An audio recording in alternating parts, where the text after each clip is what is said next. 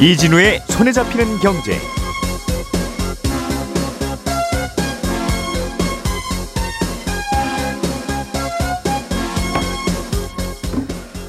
안녕하십니까 이진우입니다.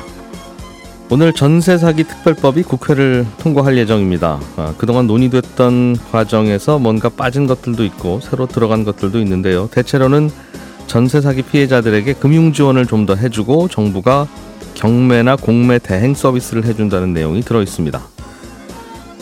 공정거래위원회가 이동통신회사 3사에 대해서 과징금을 부과하기로 했습니다. 통신회사들이 5G 망의 속도를 과장해서 광고했다는 게 이유입니다. 우리나라에서 꿀벌이 사라지고 있는 이유 가운데 하나가 아까시 나무의 개체수가 줄어들고 있어서라는 얘기가 나옵니다. 이 나무와 꿀벌은 무슨 상관이 있었던 건지 취재해 봤습니다. 조금 전에 말씀드린 뉴스들 오늘 자세하게 좀 살펴보죠. 5월 25일 목요일 손에 잡히는 경제 바로 시작합니다. 우리가 알던 사실 그 너머를 날카롭게 들여다봅니다. 평일 아침 7시 5분 김종배의 시선 집중.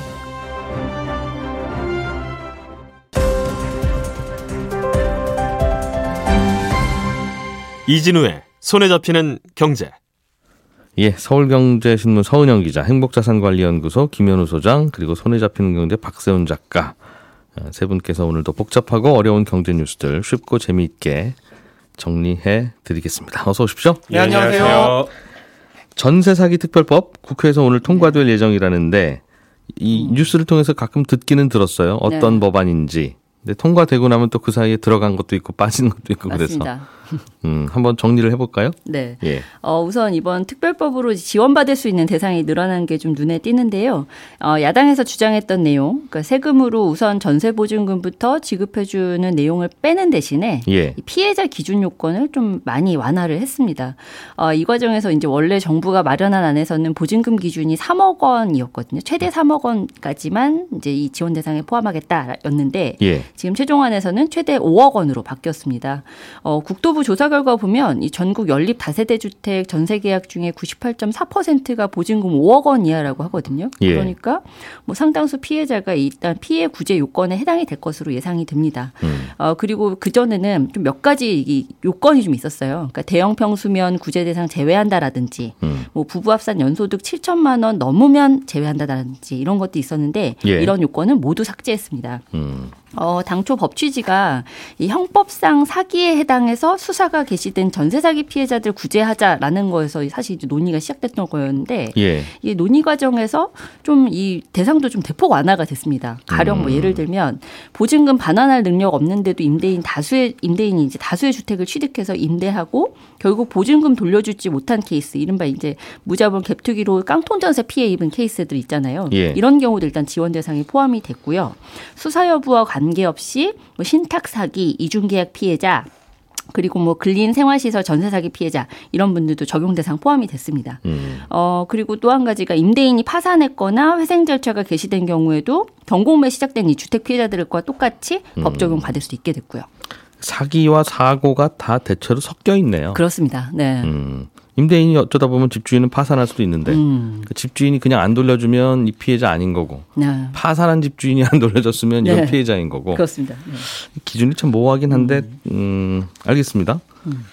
어, 최우선 변제금이라고 하는 것도 우리나라는 있잖아요. 맞, 맞습니다. 어, 순위에서 아무리 밀리는 세입자라 음. 하더라도 최소한 이 정도 돈은 받고 나가야 되지 않겠느냐. 네. 그래야 길거리에 안 나앉지. 네, 뭐 그런 맞습니다. 취지로 만든 규정이긴 한데 음. 그러니까 어, 이 정도 금액까지는 무조건 먼저 주기라고 하는 건데 음. 그것을 못 받는 경우에 어떻게 지원해 줄 건지 이것도 쟁점이었죠. 네, 맞아요. 그 최우선 변제금 조금 더 정확하게 한번 설명드려 보면 예. 세입자가 살던 집이 이제 경매나 공매로 넘어갔을 때 은행 같은 이제 선순위 권리자가 있으면 이제 못 받을 위기에 처하잖아요. 근데 이 보증금 일부를 우선적으로 배당받을 수 있는 금액입니다. 근데 뭐 무조건 세입자라고 다 받을 수 있는 건 아니고 이 근저당 설정 시점에 소액 임차인에 해당이 돼야 하고 또 보증금이 너무 많지 않아야 되고. 그, 네, 그렇습니다. 예. 그리고 어 선순위 근저당이 없어야 됩니다. 그러니까 다른 사람이 먼저 이제 근저당권 잡고 있으면은 사실 이제 여기에 해당이 안 되는데 어 일단 결론부터 말씀드리면 이 최우선 변제금 못 받는 임차인에게는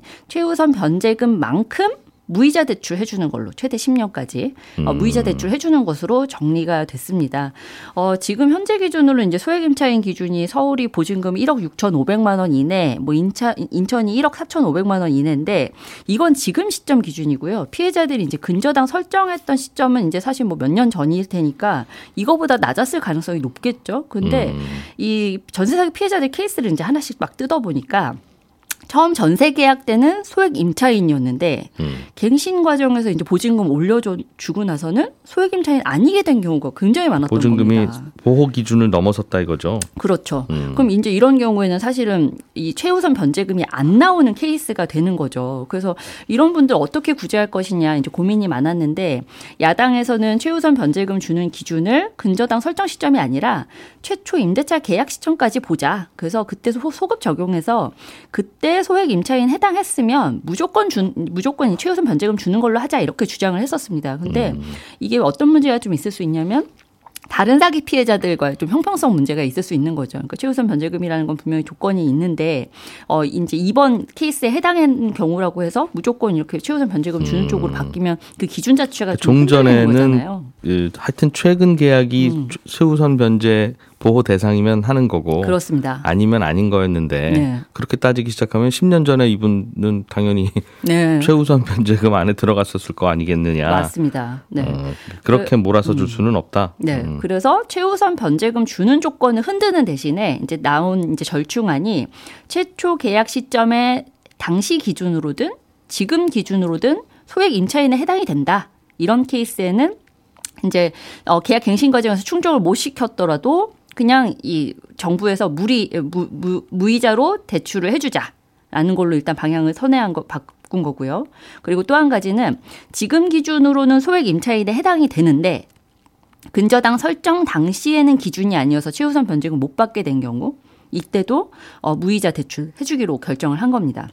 그러면 소액 네. 임차인 기준이 되든 안 되든 다 해준다는 뜻입니까? 결론적으로는? 그러니까 지- 이제 두 가지 시점을 다 이제 비교를 해야 되는 거죠. 그러니까 이제 중요한 거는 근저당 설정 시점에 내가 얼마의 보증금으로 계약을 했느냐 이거는 이제 기준이 변하진 않고요. 근저당 설정 시점이라는 게 언제죠? 어, 계약 뜻이죠? 시점입니다. 예. 계약 시점. 예. 계약 시점에 내가 보증금 얼마로 이제 이 계약을 했느냐. 음. 이 금액이 있고요.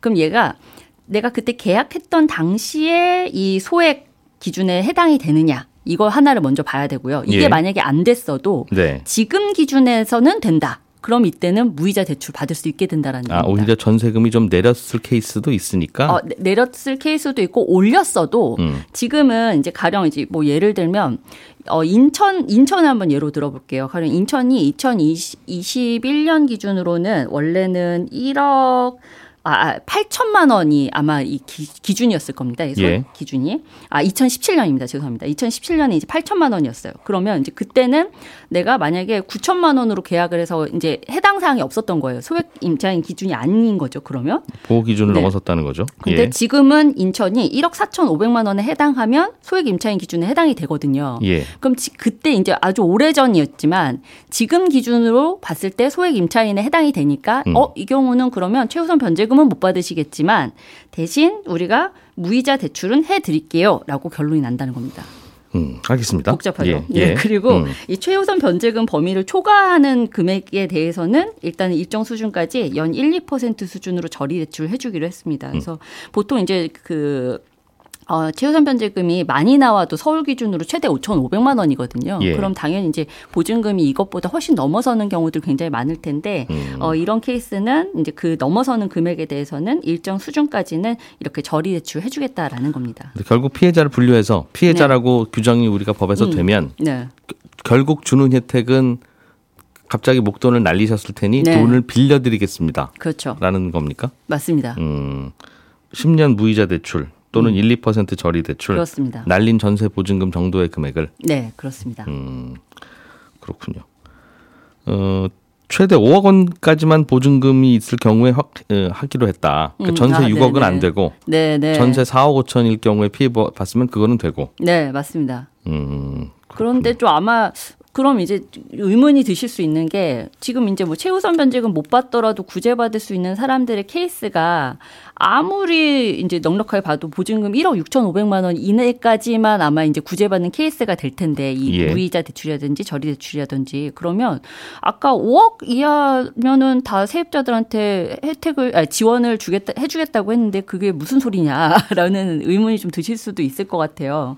근데 이게 무이자 대출이랑 저리 대출이 이제 가장 대표적 인 이제 지원 대책에 포함이 되는 거고요. 이거 말고도 이제 몇 가지 좀 대책들이 있습니다. 어, 그래서 소득 요건에 따라서 이제 긴급 주거복지 지원으로 생계지원금, 주거지원금 받을 수 있는 거라든지 뭐 거주 중인 집을 우선 매수할 수 있는 권리 보장받을 수 있게 해준다든지 음. 어, 뭐 그런 나는 근데 이 집을 저는 사고 싶진 않아요라고 하는 경우에는 한국토지주택공사가 매입해서 임대해주는 식으로 거주 상태를 유지해줄 수 있게 해주는 대책도 포함이 됐습니다. 그리고 어, 주택도시 보, 주택도시보증공사가 경공매 대행 서비스 지행해주고 대행해주고 이 서비스 금액을 좀 차감을 해준다든지 이런 예. 혜택들도 좀 포함이 됐고요. 음. 음, 그리고 또 이제 피해자들 상당수가 사기 피해로 대출이자 갚지 못한 상황이 발생할 수 있잖아요. 예. 그러면 당연히 이제 신용불량자가 될 위험에 처하는 건데 어, 이렇게 되지 않도록 무이자 분할 상환 지원해 준다든지 연체금 음. 면제해 준다든지 이런 대책들도 포함이 됐습니다.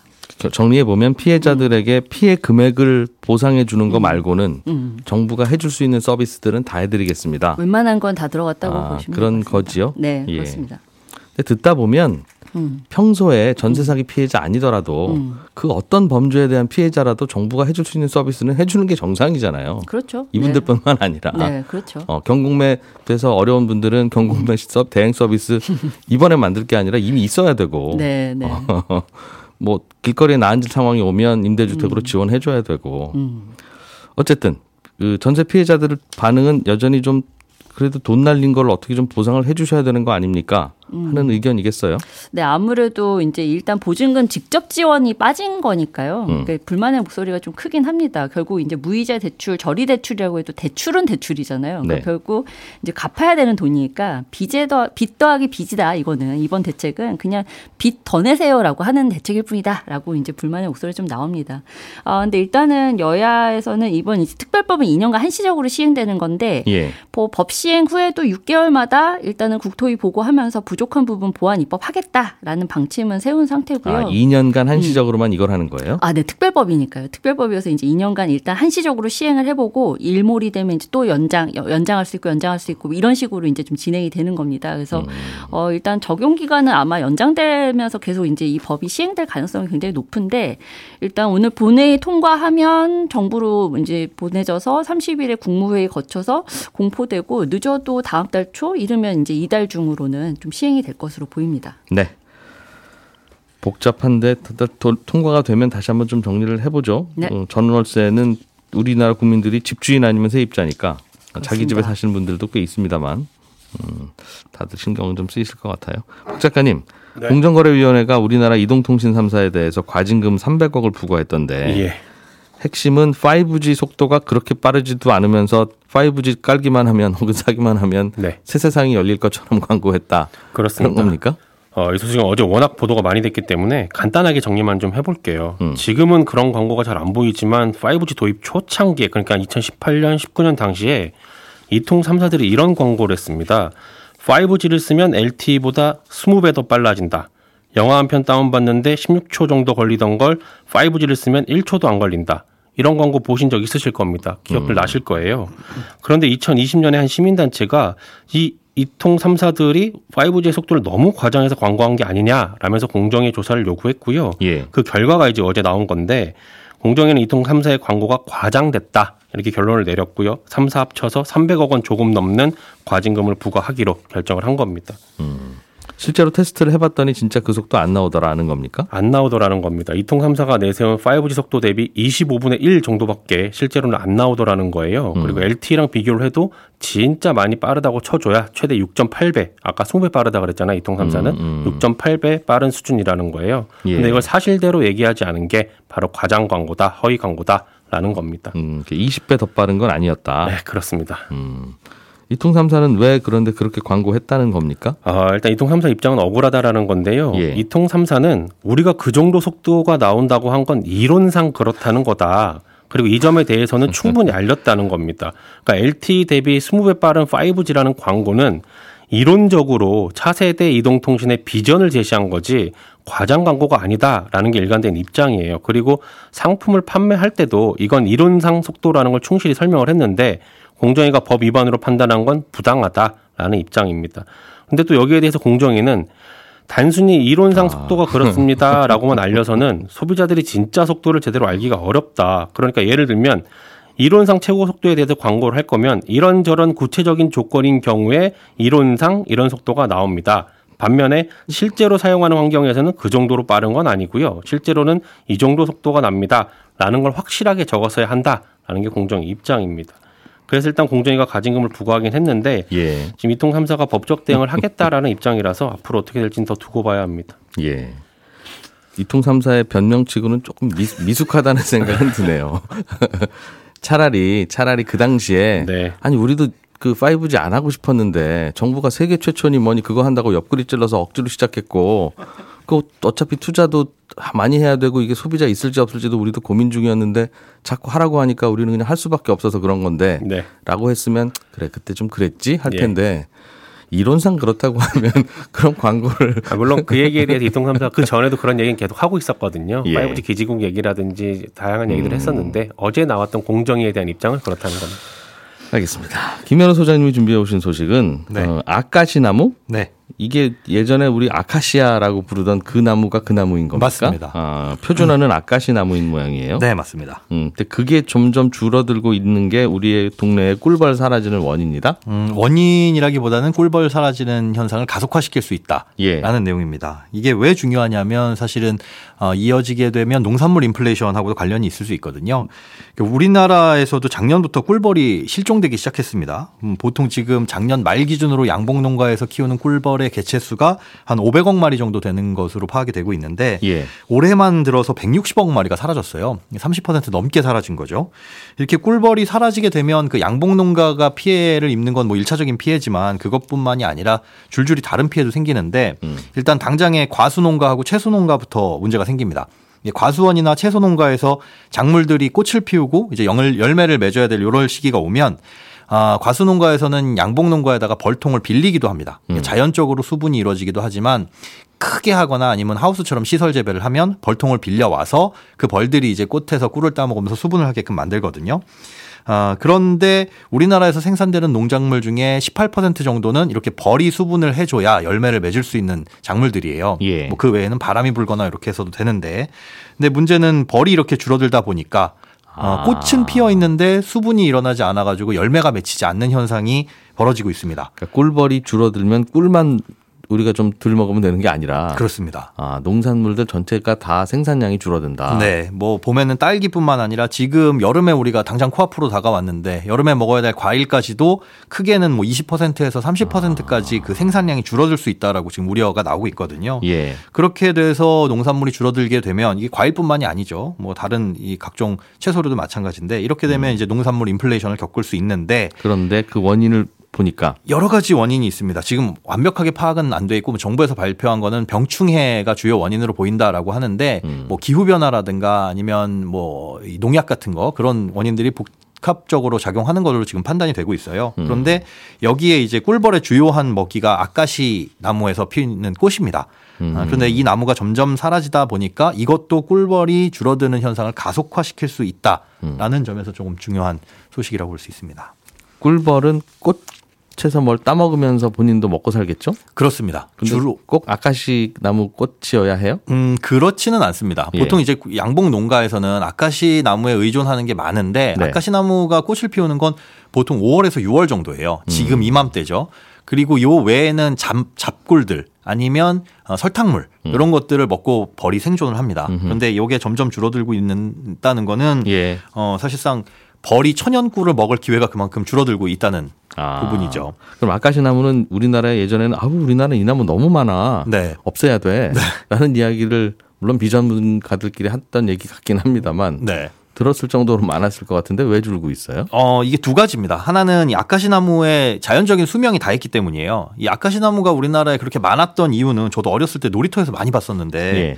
아, 한국전쟁 이후에 그러니까 산림을 조금 녹화시키자 이런 산림 녹화 사업에 어, 나 땅이 척박하잖아요. 근데 아. 이 척박한 땅에서 잘 자랄 수 있는 나무가 뭘까 봤더니 이 아카시 나무라는 외래 품종이었습니다. 그때 집중적으로 심었다 그래서 네, 집중적으로 예. 심어서 번식력이 좋다는 이유로 막 들여가지고 심었는데 이 아카시 나무의 원래 수명은 한 100년 정도예요. 아 그럼 자라다가 죽어요 그냥 100년이 지나면 음, 예, 네네. 뭐 우리 사람이랑 아 조금 길죠. 그런데 문제는 이게 외래종이다 보니까 우리나라에서 들여와가지고 어, 적응하는 그런 부분 때문에 실제 우리나라에서 자라고 있는 아카시 나무의 수명은 한 4, 50년 정도로 보고 있습니다. 다 그럼 이제 죽을 때가 됐다는 거죠. 그렇죠. 집단적으로. 네. 아. 혹은 꽃을 잘 못 피우거나 뭐 아파트 재건축이나 마찬가지입니다. 수명이 다한 거죠.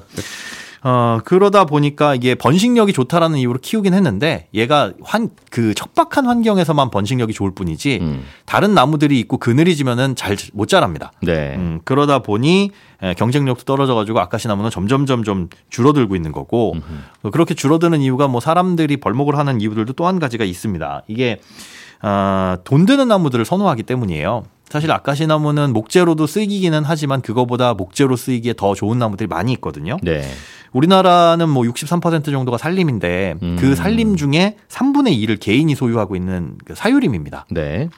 그런데 이 개인적으로 소유한 이면은 그냥 뭐 자연적으로 방치하거나 아니면 임업을 해가지고 거기서 어떤 소득 활동을 하는데 음. 대부분 그런 곳에서는 아카시 나무처럼 돈이 안 되는 나무들보다는 이걸 베어내고 빨리 잘 자라고 뭐 잘 팔리는 그러니까 뭐 목재로 쓸 수 있거나. 아니면 조경수로 쓸 수 있거나 혹은 뭐 특용 작물로 쓸 수 있거나 이런 나무들을 심는 것이 훨씬 더 돈이 되니까 이런 음. 나무 아카시 나무는 베어내고 그런 나무들을 심는 게 더 많아졌다는 거죠. 그래서 어, 한 4, 50년 번성하던 아카시 나무가 우리나라에서 사라지고 있다. 네, 급격하게 사라지고 있습니다. 급격하게 집중적으로 심어 놨으니까 그런 거죠. 그렇죠. 우리나라 한꺼번에 많이 야, 심었는데 이 아파트들 어떻게 재건축 갑자기 하지? 하던 그 신도시들처럼 일기 신도시처럼 급격하게 다들 나무들도. 네. 음. 그런데 그 어, 꽃은 거기에만 피는 게 아닌데. 그렇죠. 이, 그게 이렇게 큰 영향을 주는 겁니까? 네, 그렇습니다. 이게 우리 이 굴, 꿀벌들이 꿀벌들이 그 꿀을 채취할 수 있는 식물을 밀원이라고 하는데 예. 모든 나무에서 꽃이 피고 꿀이 많이 나오는 건 아니니까요. 근데 우리나라에 있는 벌들이 생존하기 위해서 필요하다고 추정되는 밀원의 면적이 30만 헥타르 정도. 이게 서울 면적의 5배 정도입니다. 그 정도는 있어야 지금 현재 우리나라에 있는 꿀벌들이 아, 잘 먹고 잘 살 수 있다라는 건데 현재 밀원은 밀원 면적은 한 15만 헥타르 정도로 추정이 되고 있어요. 그러니까 뭐 절반 정도밖에는 없는 거죠. 두 배로 늘려야 되는데 이 아카시 나무가 가장 많았던 80년대에는 아카시 나무 숲 면적만 32만 헥타르였어요. 그러니까 지금 필요한 면적을 충분히 채우고도 남는 면적이었죠. 그런데 현재는 3.6만 헥타르로 뭐 10분의 1 수준으로 줄어들었습니다. 근데 아직까지도 우리나라 양봉 업계는 80% 정도가 이 아카시 나무에서 피는 꽃에 의존을 하고 있거든요. 그러니까 요 5, 6월에 집중적으로 어, 천연 꿀을 먹어야 되는데 예, 날씨가 따뜻해지다 보니까 남부 지방부터 착착착착 올라오던 개화 시기가 전국적으로 한꺼번에 피고 한꺼번에 예, 지는 일도 벌어지고 이러다 보니 예, 양봉 농가를 비롯해서 전국에 있는 벌이 생존하기에 조금 어려운 환경이 돼가고 있는 겁니다. 음, 어떻게 해야 되죠? 뭐 다른 거좀 심어야 됩니까? 아니면 그냥 어떻게 해야 됩니까? 심어야 되는데 사실 굳이 아카시 나무를 심을 필요는 없습니다. 그거보다 꿀이 더 많이 나는 나무들도 많이 있거든요. 음. 그러면 이제 산림청 정부에서 뭐 이 사유림 이 산주들에게 지원을 해줘서 나무 심는 사업도 벌여야 되는데 물론 지금도 하고 있지만 이게 음. 에, 밀원을 넓히는 것보다는 목재라든가 뭐 조경수 이런 것들을 권장하는 사업들이 주로 펼쳐지고 있어요. 그래서 음. 당장에는 이에 대한 해결책은 아, 없다라고 볼 수 있습니다.